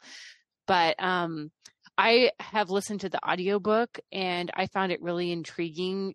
Um, before, like, I had read the story, I wasn't sure that I wanted to see um, a prequel about the main villain because he's a really nasty guy, but the book was actually really intriguing. I could see this going um, one of two ways. It could kind of reignite interest in the franchise, like, hey, it's been a while since we visited this here's an interesting story to return to, or people could be like, it's been too long, we don't care anymore. So, um, yeah, I with how everything is weird has been at the box office, it's it's difficult to predict. But um, if it goods gets good reviews, I could see this um, taking off, especially since a certain other big uh, sci-fi action movie in November, whose shall not be named has um, moved so now it's a little more wide open so I have no idea what you're talking about. You know, No, none idea. None. No, I have. I- I have none I idea. don't have a Just- sand of just- thought on them. yes yes yeah I got some sand in my eyes and it- some little tears coming here so you should. You should be. You should uh, put those to the pipe and just uh, recycle them. So uh, that's, yes, that's the way there- that, that- yes. that's the way that's supposed to work. Come Uh, on, a little yes. wormy around here, you know. stuff. yeah uh, this is so much for the early bird, right? Uh, gets no worm in this case. Uh, uh, Matt, what about you? Uh, battle between um, songbird, snakes, and trolls. Um, not a battle I'm going to follow all that much, honestly. um, uh, when, when Ashley said uh, millennial nostalgia, I never heard two words put together that made me feel so old.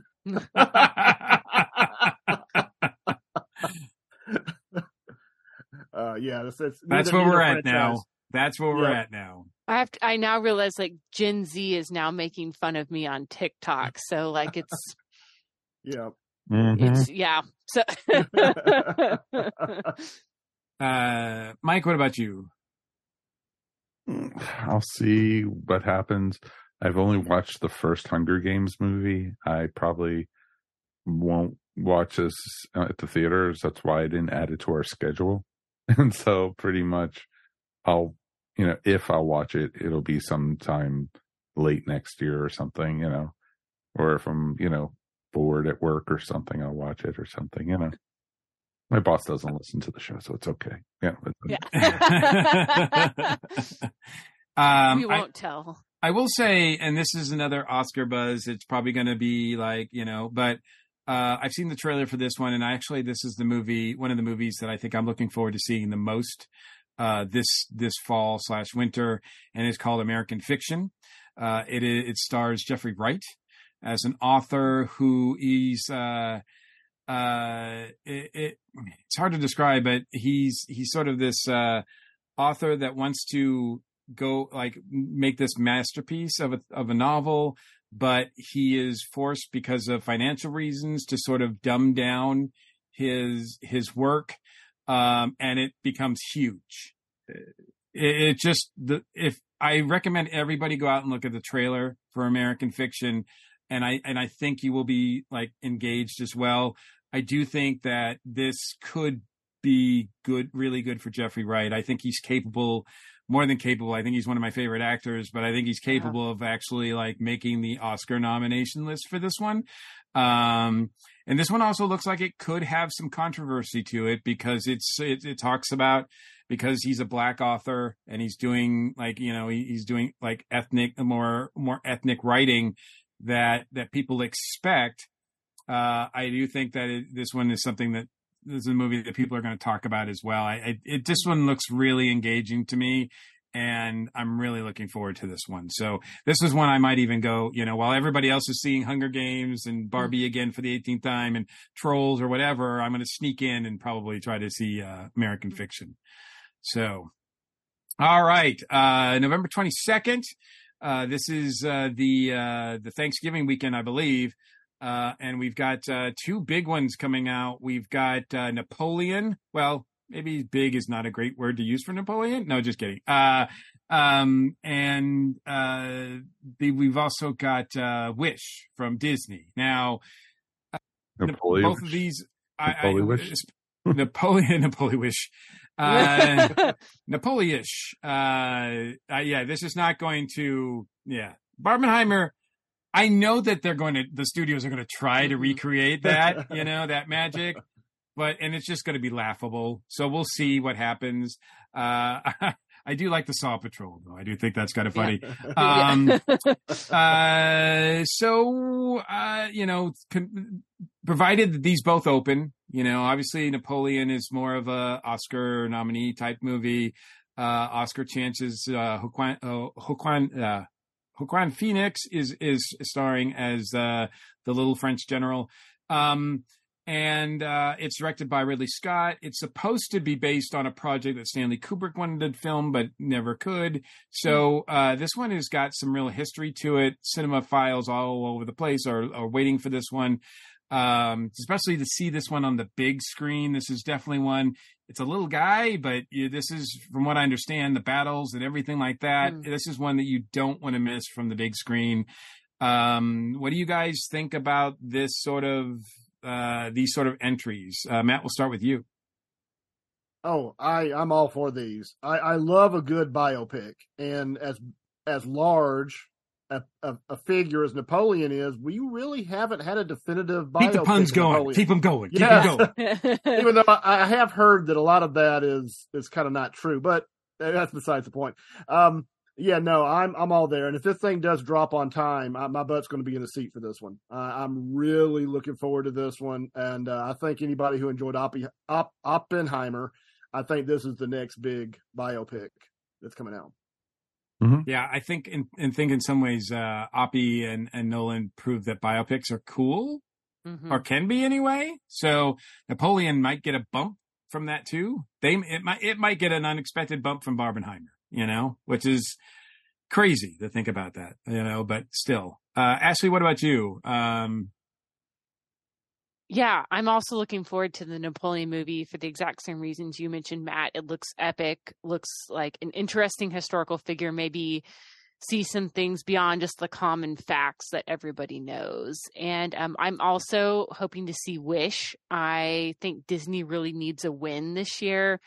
And I would like for it to be Wish because I think the animation style looks cool and hopefully it's a fun engaging story with some good music but yeah i i think there's a lot of pressure going to be on it just because some of disney's stuff has um underperformed recently mhm, mhm.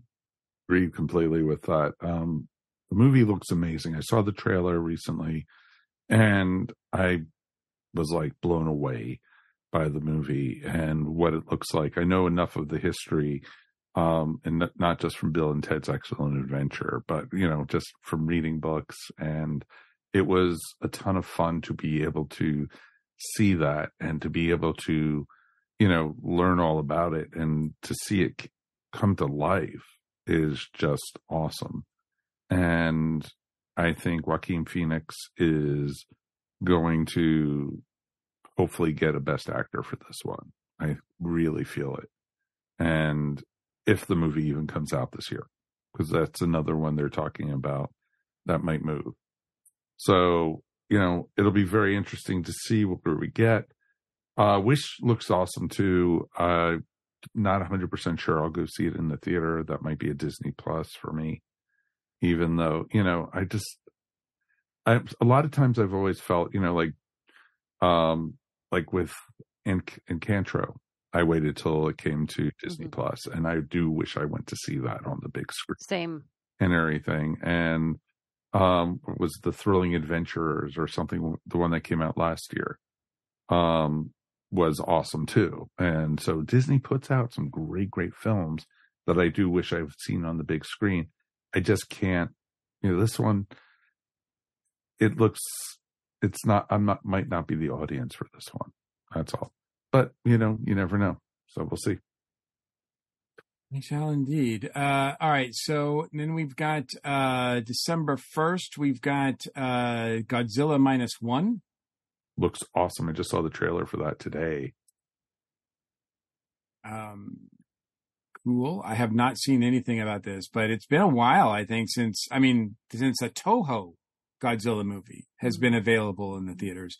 I don't know how wide a release this is going to be, but uh, yeah, I'm uh, looking forward to seeing this. Uh, if if it's possible to see a Godzilla movie on the big screen, I, I'm curious. Mm-hmm.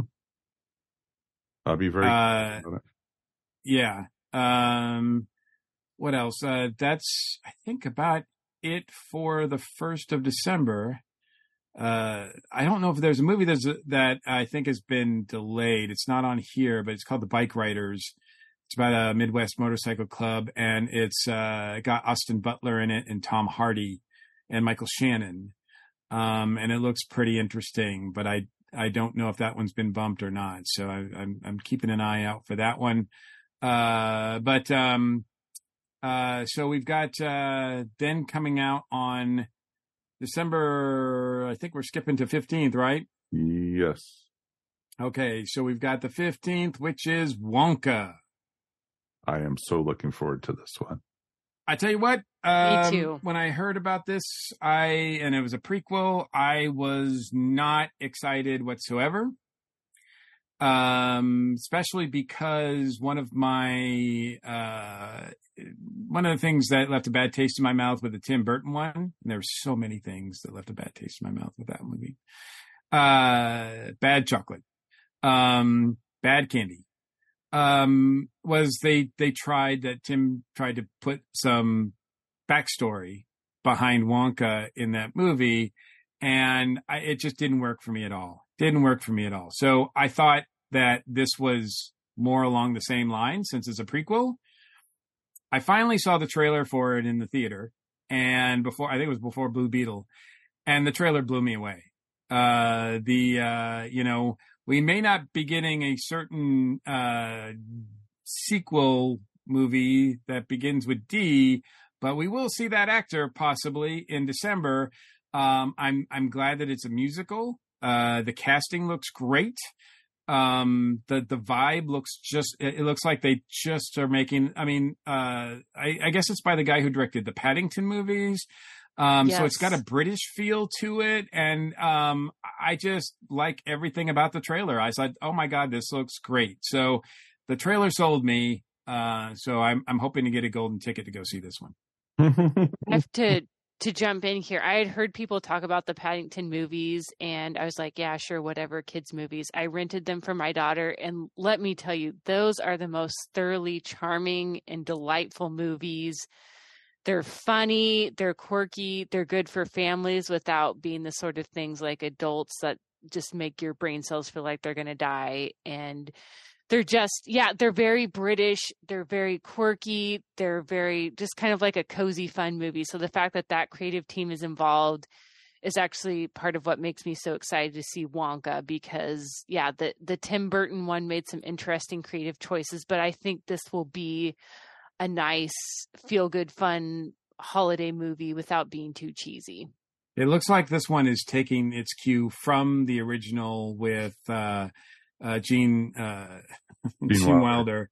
Uh, I almost said Gene Hackman. I'm like that would have been weird. Yeah, Um, that would have been a different take yeah. uh, but uh, uh, Gene Wilder and and yeah, just ignoring the Burton stuff altogether, which you know I think uh, that's a that's a smart move. That's a smart play.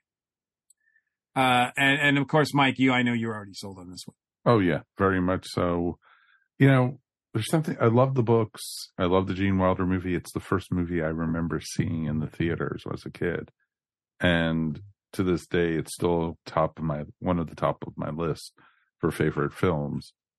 But, you know, I didn't, you know, with the Tim Burton version, I almost ran away screaming with that. But this one fills me with so much joy just watching it and the cast looks amazing in this. Mm-hmm. And i am really looking forward. It looks quirky. It looks fun. It and it looks like it's going to be warped and exciting and it's open to all audiences and i'm looking forward to seeing that part. So bring it on And a few days later, after that, we've got Aquaman and the Lost Kingdom opening up, uh, allegedly. Maybe. or Um, do we uh, well, it is interesting, you know. Um, all right, I'm going to go ahead and say it. Uh, you know, Dune 2 uh, was supposed to come out. It's on the cover of some magazines already. We've seen two or three different kinds of trailers for it. They were already starting to do publicity before it, before the strike, et cetera, et cetera, et cetera. That's been bumped. Aquaman is still on the schedule, and we haven't seen even a photo from this movie. or trailer no photo, no trailer, no poster, no nothing. Like Um, now part of that I think is is yeah maybe DC is just confused. Uh, obviously Amber Heard is in it, um, and that's gonna take that's gonna get some that's got some baggage too. Uh, my understanding is is that uh, we you know despite the fact that uh, I don't think Ben Affleck's Batman exists anymore, thanks to the Flash. Uh, I, I, I understand that he's in this movie too. Um, yeah, this is. I don't know what's going to happen. Jason Momoa can sell. Uh, I mean, as a car salesman, he can he can make up for a lot of stuff, right? Like it's like, oh well, I just want to see Jason Momoa kick butt on the big screen for a while. I mean, that's what brought everybody to see Fast X, I Mhm. think. Um, I will see this if it comes out. I think we will review it on this podcast if it comes out. But if it doesn't come out, I don't think any of us are going to cry tears. No, not at all. I, If- we are not going to lose sleep. It would be a nice uh, streaming holiday gift from HBO to us all, right? Just to slip this one in uh, yes. and into the streaming service. Hey, Max, here we go. Boom, done, right? If I may humbly suggest an idea to Warner Brothers, if you would pay your people what you're supposed to pay your people, put Aquaman on HBO Max and release Dune 2 on Christmas. you can do it. Find Wow, some joy in your heart. Warner Brothers, you can do it. Um, yeah. So Aquaman and the Lost Kingdom, who knows? It might be lost. You know, it might go the way of Batgirl. You know, I'm surprised it hasn't Oh, already. Um, and then uh, run. Uh, you know, th- th- if these are, I don't know if these are going to come out or not, but this is at the tail end of the year.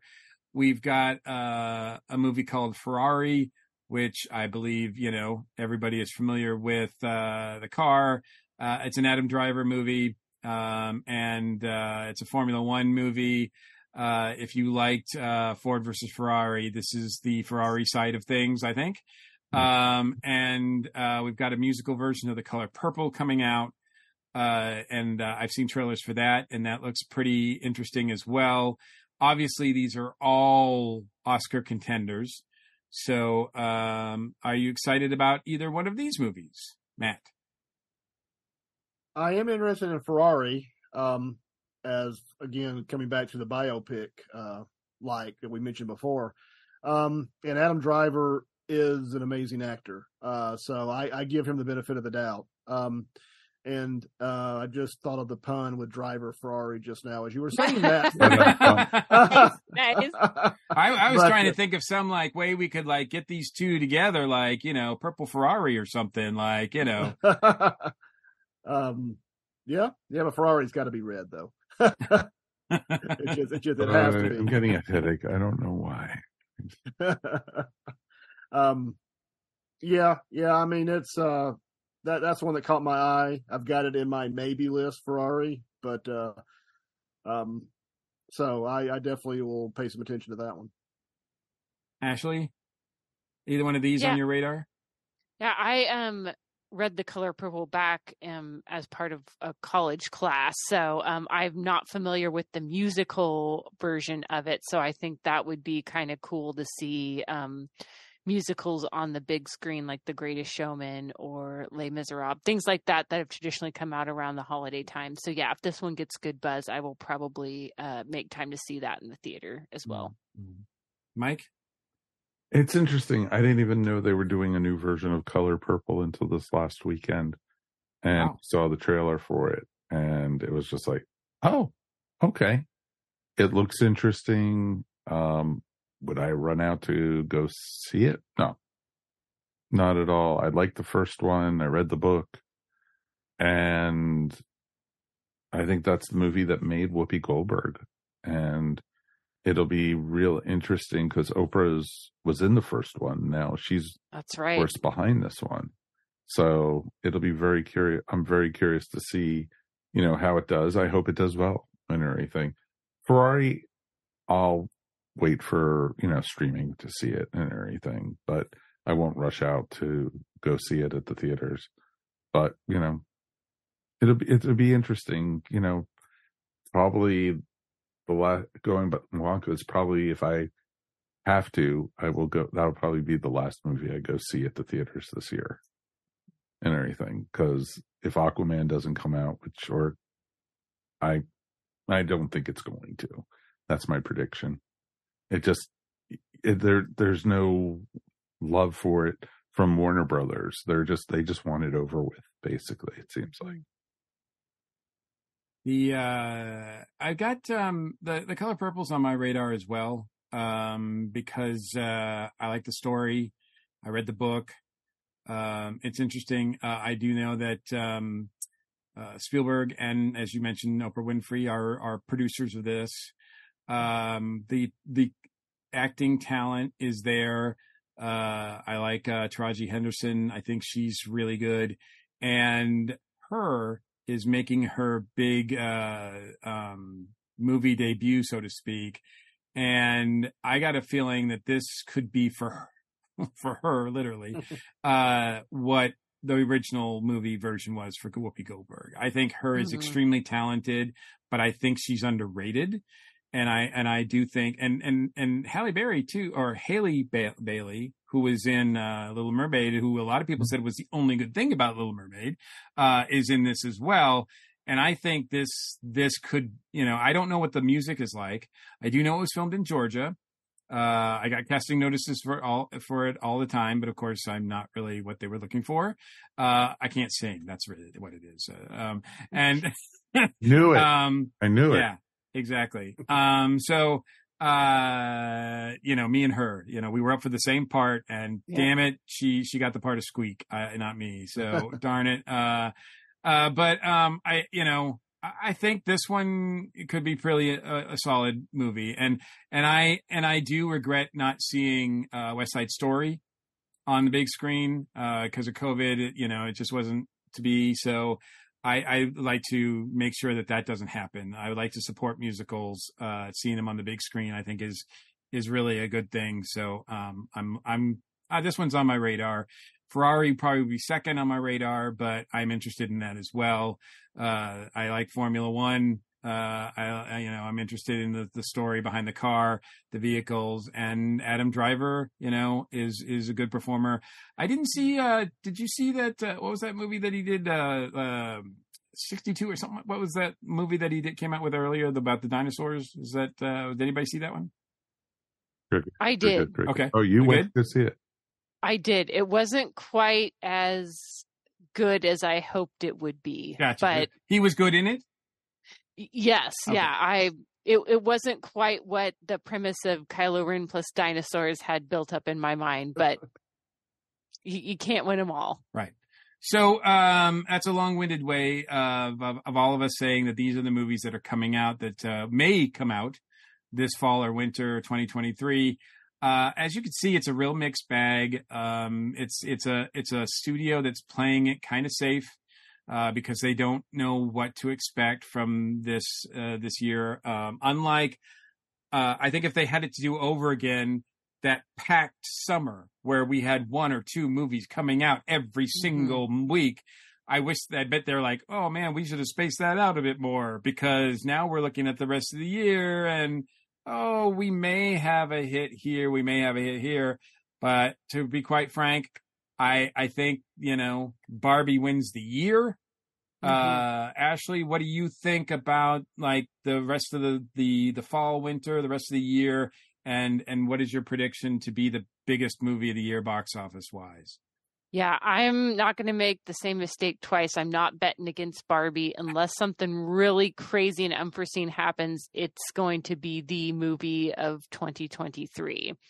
I think some of these other movies could do well, but I don't see them challenging it, especially with the ongoing uncertainty of how many of these movies actually will premiere in um, theaters. There's a lot still unknown, but I think Barbie will do well, and I think uh, Taylor Swift's movie will do very well for um, a concert type film. Yeah. The only movie that I see making a pretty significant impact, maybe in the top five of the year, uh, but it's it opens really late in December, and that's Wonka. Yeah. Mhm. Uh, if it's as good as we kind of hope it would be. Uh, but Matt, what about you? What do you? How does the fall winter look for you? uh, personally? Uh, uh, what are you excited by, and what do you think will win the year? Um, I'm excited about several movies. Um, and uh, you know, we mentioned Napoleon, we mentioned uh, the Marvels, we mentioned. Uh, you've got me excited now to see uh, Wonka. I was afraid that it was going to be a prequel to the to uh, the uh, The Burton movie. uh, Johnny Depp, the Johnny Depp movie. Oh, But if it's not, if, if, if, if it's if it's not, I'm a, I'm on board. So I, that just may have just gone from maybe to definite on Wonka. Um, so, uh, but but box office wise, they're, they're not going to put much of a dent. I mean, the top ten is is pretty solid. Taylor Swift will come in. It's going to come in like a lion, but I don't know that it's going to be good. And I don't know that it's going to keep drawing, and you know, two or Mhm. three weeks later, like Barbie did. Barbie, Barbie won the year. I think that's pretty much over and done with. I I think I'm I, one one thing I was wrong in my prediction of Barbie was I did not think anything was going to beat Super Mario Brothers. Um, but uh, I was wrong about that. Uh, of course, I did anticipate uh, the whole Barbieheimer phenomenon. Nobody could. Yeah. but, but but you know that was exciting. It was. It, I went and saw Oppenheimer first, and when I saw everybody dressed as Barbie, when I saw all the excitement, I saw all the groups of fortified, mostly women, but not just women. Um, it made me excited to go to the movie theater. I was like, I felt like I was part of something. I think the last time I really felt like I was part of something was when uh, Black Panther dropped. Uh, and it had that same excitement and people going to it like, this is a movie for me. This is a movie that I've been waiting for. hmm And it felt like a celebration. And, um, and whether or not Barbie, I said it's a good movie. It's not my favorite movie, but that may have been my favorite movie going experience was when I went and saw Oppenheimer when when we were at the heart of the whole Barbie phenomenon. We actually saw Barbie the next morning, so it was not nearly as crowded. Um, so I don't see anything this fall equaling that, as far as experience Mhm. or as far as um, money wise, certainly. yeah, yeah. Mike. For me, it's interesting because there's a few different movies coming out this fall. I'm looking forward to. You know, Taylor Swift is way up there for me, so it's you know I'm the perfect. We we know what a we know what a I don't even know what her fans are called. Swifty. Swifties. What a Swifty. We know what a Swifty you are. Yeah, I, I learned that. You what a big Swi- Swifty you. I learned what a Swifty was from uh, Doctor Teeth and the Electric Mayhem TV show. That's how much of a fan I am. So, um, in all truth, though, it was it's interesting. I'm looking forward to the Hercule Poirot movie. I'm looking forward to Napoleon. I'm looking forward to Marvels, and um, Wonka is top of my list for the fall. I really, really am looking forward to that, and I'll be very curious to see, you know, how they play out. I don't want to be disappointed with the Marvels. I really don't want to be. You know, I'm going in with a very open mind about the Hercule Poirot, but I'm not expecting much after Death in the Nile. But I am looking forward to, you know, Ridley Scott doing Napoleon looks just so Mm. awesome and anything. So, you know what? It's gonna be fun. I'll love going to the movies. Number one movie, biggest movie this year is going to be Barbie. There's no if, whats, or buts about it. Hmm. And I don't think anything's even going to come close this year. And it's going to blow people away, you know, how much it's doing and everything. And then just wait till it streams, how popular it's going to get Oh yeah. and everything. So it's going to be very curious to see, though, folks. Definitely, definitely. So, Mr. Mike, what about you? Well, um, yeah. I mean, we've got a we've got a Scorsese movie. We've got a Ridley Scott movie. Uh, you know, like I said, uh, I'm looking forward to uh, seeing that uh, Jeffrey Wright American Fiction movie. Uh, I think there's a lot of like interesting things happening. Uh, the Marvels, I, I'm looking forward to as well. Um, yeah, I I think it's not going to be a dull fall slash winter but yeah, nothing's going to nothing jumps out at me as saying it's going to be a contender to uh knock to even come close to Barbie nor Super Mario Brothers, which means that, you know, be prepared everybody because coming up now will be all movies based on toys and video games. Uh so thought it was bad with the, uh, the, the superheroes are over. I mean, I'm, I'm they're going to be still superhero movies for sure, but most of the movies now that Hollywood's going to bank on will be toys and and video games. Uh, I, I see that for sure. Um, so, um, but you know, um, you know, it's going to be fun. I know that we are selected. We have selected about a handful, I think five or six to review on the show this year. So uh, the rest of the year. So that'll be fun. Always look forward to doing that. So uh, I am looking forward to it. So that is our fall winter wrap up. There are many movies. Uh, we tried to pick up on the highlights, and of course, we're you know we're using one one list of movies that may or may not come out. So if there's anything out there that you guys are excited about that we've missed, that we just completely ignored in our, our coverage, please reach out to us, let us know, and we'll try to see if we can talk about it later because uh, we want to we want to mention and, and talk about all these movies. We certainly don't want to miss something. We don't we don't want to have egg on our face again, even though we're not really doing a, comp- a competitive thing this year. Although who's who are we kidding? We're always competitive. We'll have snowballs in our Hmm. faces this year. Exactly, snowballs. Good snowballs. Snowballs uh, that smell like uh, pumpkin spice. Uh, that's Ooh. Oh, boom right in the face. Uh, that's Ashley's like, bring it on, bring it on. I know. I love me some pumpkin spice. So That's what we'll get. So, uh, cool. Well, uh, we look forward to covering all these movies with you and talking about them later. It's, uh, it's been an honor to do this with you guys for the summer. Thanks, Matt, for joining us for this summer. We really appreciate having you along for this ride. Uh, and we're going to be right back. We're going to take a quick break and we're going to close out the show.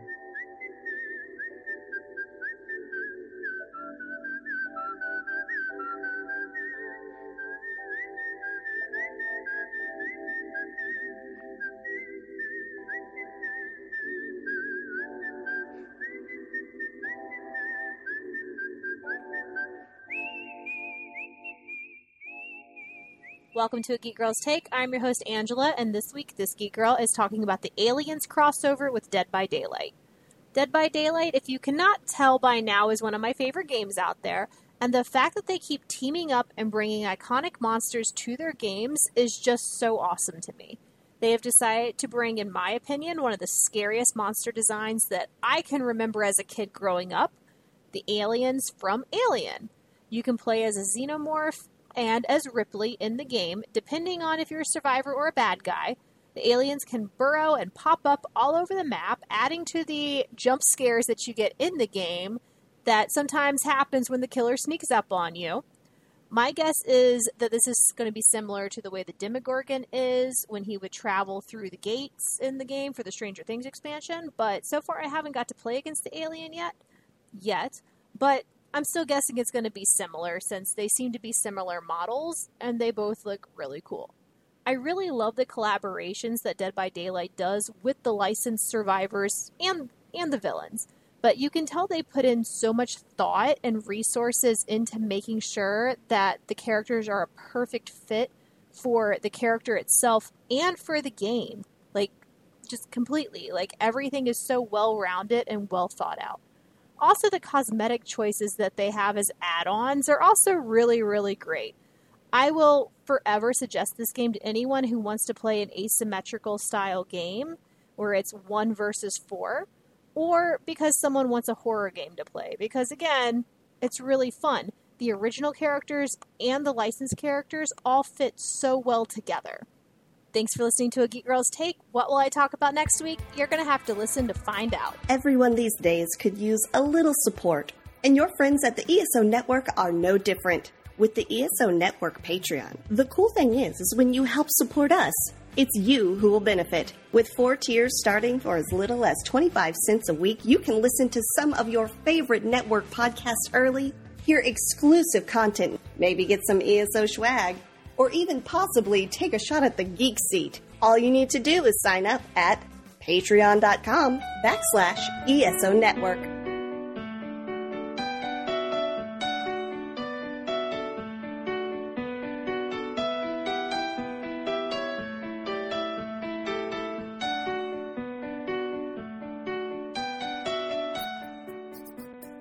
Right, so that's going to wrap up another episode of the Earth Station One podcast. I want to thank everyone for sticking with us for this extra long episode this week. Everyone, thank you as always from the bottom of our hearts. We do really appreciate you guys. Matt Sweatman, thanks for being the big winner this week. We do appreciate you.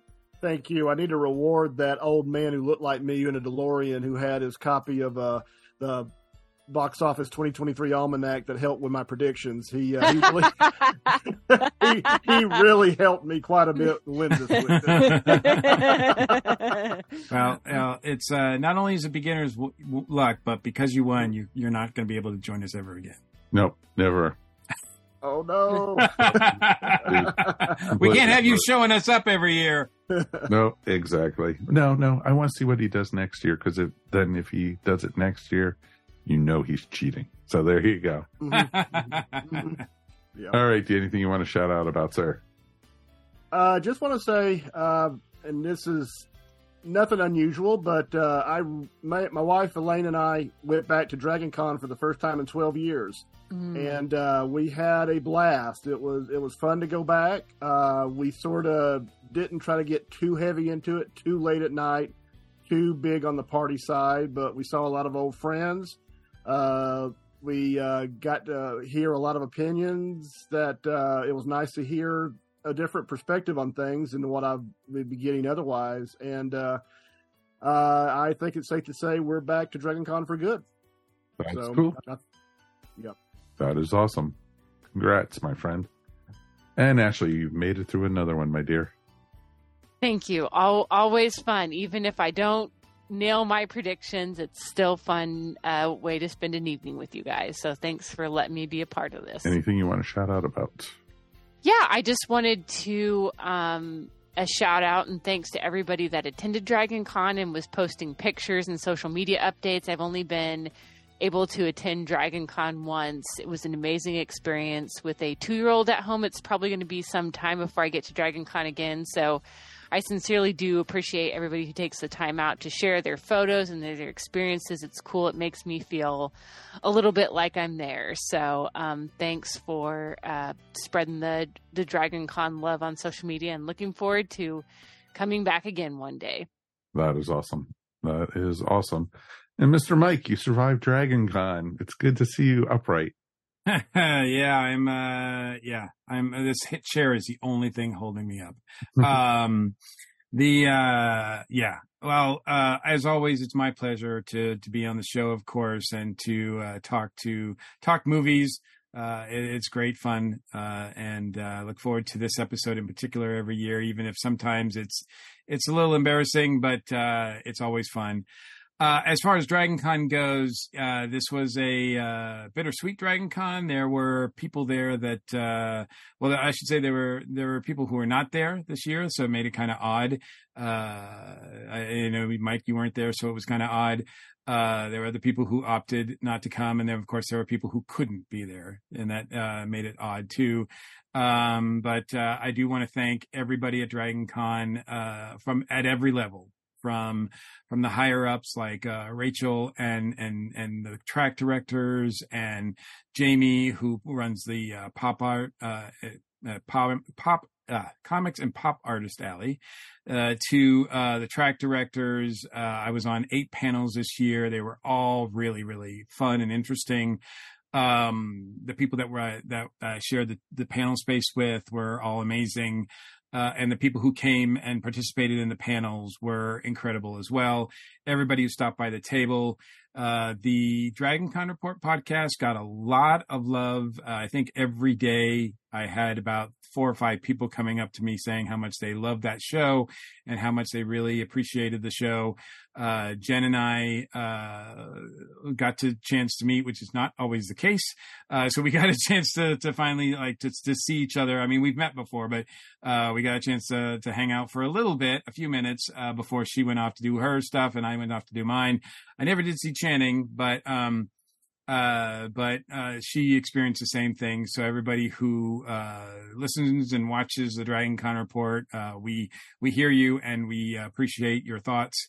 Um, and uh, I, I blew through a lot of ribbons and uh, I spreaded the word about the Dragon Tales book, which a lot of people uh, were happy to hear about. And uh, I look forward to getting that book out there so that uh, people can experience it. That is awesome. That is awesome. From what I've heard from everybody, you know, they've had amazing times. not that much negative, and hopefully everyone stays safe from con crud and COVID because I do know so a few folks who went to the con and already have tested positive. So it's going to be hit and miss for a lot of it because there were not a lot of masks at that show from what I saw. So just be careful, folks. And, you know, we love y'all. So as we always like to say, and next starting to prepare for Dragon Con 2024. You only have another 360 days, folks. Come on. I, am sorry that I missed seeing you and Elaine, Matt. Um, uh, that would have been fun. Uh, Ashley, of course, you're always missed, but Mike, man, uh, there wasn't a, a, day that went by that people weren't asking about you as well. And I know a lot of people uh, were posting about like how much you were missed as well. So your presence was definitely, your absence was definitely felt at Dragon Con this year. Oh, thank you. Thank you, everyone who did that. And I do appreciate everybody who reached out and, you know, hey, are you here? Where are you? What panel are you in right now? you know, stuff like that. I just, yeah, I just told people you were on different panels. Like, exactly. oh, you missed him. He's on this panel over here. Yeah, exactly. He's he's he's he's, he's talking with the uh, pro wrestling track right now. He's talking to the, uh, you know. So now we actually uh, went up to Asheville, North Carolina, for the weekend, and we had a blast. We went to actually um, Judy and I went with Mary Ogle and her, her sister Barbara. We just had a great, great time, and we went to you know we had you had to go to Biltmore if you go to North to Asheville, and it was just a ton of fun. And we explored the areas. We had an amazing cabin up there, and we just it was just a great, great time. And the weather was beautiful the whole time we were there. And I did miss Dragon Con. We actually were caught a couple times watching Dragon Con TV in the evenings at the cabin. And, you know, we missed it. And, you know, if we'll be next year, still up in the air if we'll go or not. But, you know, we'll take it as it comes. So it's just a lot of interesting stuff going on in the world right now. And, you know, we got a lot of projects that are in the works. We got some new projects coming out. And, you know, I'm just a busy person. what can I say? I don't like sitting around just doing nothing. So it's just real, it's going to be interesting to see. Um, you know, yesterday I literally stayed at home and on Mon- on Labor Day, you know, I chilled and we got to play the, uh, for the first time in quite some time, I got to play with my Oculus and actually started playing, uh, Vader's Quest, which was actually a ton of fun and everything. And I was having a blast. Before I knew it, like three hours went by playing it. I was just like, "What? No way!" So you know, it's it's it's a it's a time sucker, but you know what? It's a ton of fun to do. So definitely, you know, have fun with the type of stuff you got in life, and just always appreciate it. You know, that's my shout out for the week. You know, just appreciate life and everything that's out it, and you know, there's tons of fun and there's tons of good things going on for everybody. Thanks for listening to Earth Station One. We do appreciate you guys, and thanks for listening to this extra long episode and sticking around with us. Always remember, we couldn't do this without you. If you want to support the podcast, please check out our TeePublic store. We still do have the Darren T-shirt up there, and remember, any money we make off that T-shirt, we're not pocketing it. It's going to charity, and it's going to go to you know the charity that Darren chose for us. And can't believe it's already over six months that he's been gone from us, and it just feels like yesterday. As well. We actually were when we were at the cabin. We even watched the walking tour with Darren and I, and it was just like weird as heck watching it and knowing he's gone. And you know, definitely do it if you want to do it for yourself. Get a T-shirt, but you know, if you want to do it for charity and help out a great organization, and we definitely you know want you guys to you know remember Darren because I did see a couple pictures of people were wearing the Wonder Warrior T-shirt at Dragon Con, so definitely and a big shout out to the uh the LGBT ball that they have at the con. They actually dedicated a few uh, portions of it to Darren, so bravo to that. You know, so definitely def- checking out. You can find our T TeePublic store um, at the top of the ESO network page or the Earth Station One page, there's a link to the TeePublic store, or just go to teepublic.com and type in ESO network. You can find us. Also, remember if you want to listen to the show before the rest of the world, why not join the ESO Network Patreon? For as little as a dollar a month, you can help support us here on Earth Station One. It's not that hard, folks. And, you know, we have different levels. Different level people get different, you know, gifts and swag and type of stuff. And we got some new stuff I'm designing right now for the network. So we'll have some stuff coming out real soon that'll be exclusive to our Patreons. And of course, there's a an exclusive podcast for the Patreon folks, and it's called ESO Network Board Silly, where the ESO Bo- Network Board comes to you monthly and talks about all kinds of goofy stuff, whatever is on our mind. I have a feeling Dragon Con's going to come up in the next episode. I just don't know why, why I think that. So should be very interesting to see. Check it out. Patreon.com slash ESO Network. We want to hear from you guys at write us anytime at feedback at earthstation1.com. Remember, you could also find Earth Station One wherever fine podcasts are found. And now Earth Station One is up on Pandora. So definitely check us out up there. And we are also on Sirius XM radio. So you could definitely check us up there too. And I'm still trying to find more places to find us because I want people to listen, please. Also, we're up on YouTube. And if you've listened and watched us for this long, thank you. Thank you. Thank you. Thank you from the bottom of my heart. And, you know, if you stick with us this long, please rate and subscribe. We would definitely really appreciate it. And ring the bell at the top. We do definitely would like that. That lets you know we come out now once a week and you can hear us and watch us wherever you can. So definitely would appreciate that. For on behalf of myself, Mike Faber, of course, Ashley Pauls, Mr. Matt Sweatman, and Mike Gordon. Thank you very, very much as always. We will see you here next time on the Earth Station One podcast. Peace. And we are done. Boom. Boom. You've been listening to the Earth Station One podcast, a show by fans for fans. If you enjoyed the show, please subscribe to our show up on iTunes or wherever fine podcasts are found. While you're up there, please rate us and remember to leave feedback. It would greatly be appreciated. And remember to tell your friends all about us while you're at it. Earth Station One is available on most social media sites where you can join some really great topics or chats. Help support our show by shopping through our Amazon.com link or purchasing very cool ESO Network clothing and merchandise at our TeePublic store. Links to both are found on the top of our ESO Network webpage. Become a patron of the ESO Network by backing us up on Patreon for as little as 25 cents a week. Go to patreon.com slash ESO Network to sign up. We want to hear from you. Please write us at earthstation1 at esonetwork.com or call us at 404 963 9057. Thanks for listening, and we'll see you next time here on the Earth Station 1 podcast. Peace, and we're done. This has been a broadcast of the ESO Network. Be part of the crew and help support our shows by donating to our ESO Patreon or by shopping at the TeePublic store which can all be found at www.esonetwork.com. The ESO Network, your station for all things geek.